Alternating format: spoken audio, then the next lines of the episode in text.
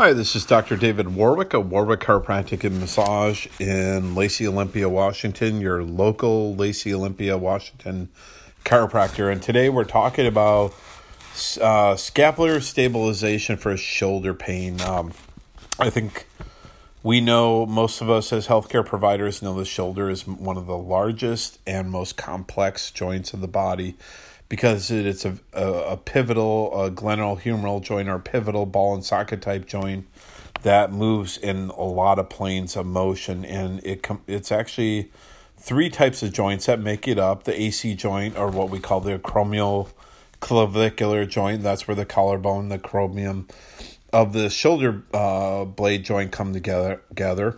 The glenohumeral joint that's our ball and socket joint and last but not least, the scapulothoracic joint, and that's the shoulder blade and rib cage joint, all of which involve the involve the scapula at some degree. Which is why I, uh, as as people's chiropractor here in Lacey, Washington, uh, do full spine, full body adjusting. So that's one of the aspects of the shoulder that in primary I look at especially the subscap or scapular uh, thoracic joint, often missed um, by you know even my own colleagues. You know, because it's a little bit additional work, but you know I've learned from other docs too to hey address this.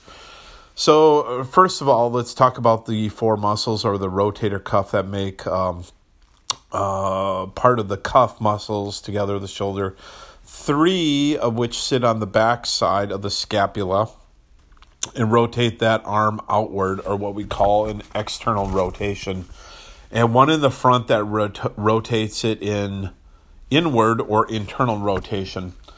Um, the trapezius muscle is made up of three parts the upper part that pulls the shoulder blade up and in, the middle portion that pulls the shoulder inward, and the lower section of the muscle that pulls the scapula or shoulder blade down and in.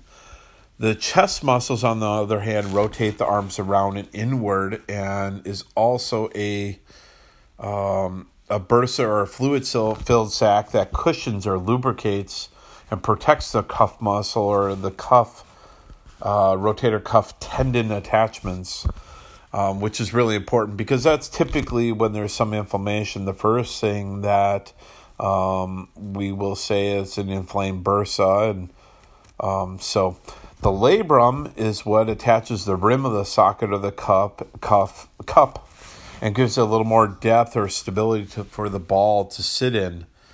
Um, this gives a wide range of motion, making it less stable, and it's the most vulnerable joint too. Many of the injuries affect the shoulders uh, that are common, including tearing of the cuff, rotator cuff tendon, called tendonitis or tendinopathies, which lead to a bursitis or swelling. And it, this tendonitis can be often on the microscopic level, even, and progressing into bursitis or swelling of the bursa sac. Uh, this results in what's called a shoulder impingement, and I can relate to this firsthand um, because when I was overtraining or going too deep on a bench press, um, or even the dumbbells, you know, this is where you get that shoulder impingement, and especially when pain and raising the arm up. In fact, uh, a, a, good majority of people in their 80s uh, often have tearing on the rotator cuff, difficulty raising that arm upward. So, there are exercises that can help with the function on the shoulder, both on the non surgical and post surgical cases after. Um, this helps to improve your motion, strengthen the muscles that are weak, and stabilize it so the injury occurs less. Um, however, the best results are achieved with scapular um, stabilization exercises that are included in the treatment process. So, one great exercise for the scapula is called the push up plus, the PUP. And this is performed by positioning yourself into a push up position. You could be on your toes or your knees. You choose it based on your strength. And your hands and shoulder about a width apart.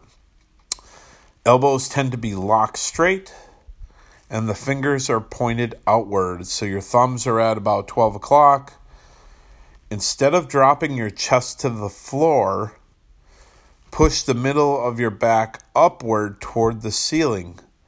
Hold that position for about three seconds or more and slowly return to that start position where you were. So you're kind of going up and in. Repeat that maybe 5, 10, 15 times and gradually start increasing your reps as you're able to. I think this is the one of the most greatest exercise you can do in stabilizing that scapula. If you can't do it on the floor, do the same thing up against the wall while you're standing. You're still incorporating that st- uh, stabilization for that scapula. There are many variances of doing this um, type of exercise. You can change by rotating your fingers inward, and that tends to affect the rotator cuff muscles more and uh, help with the major muscle group from the shoulder stabilization.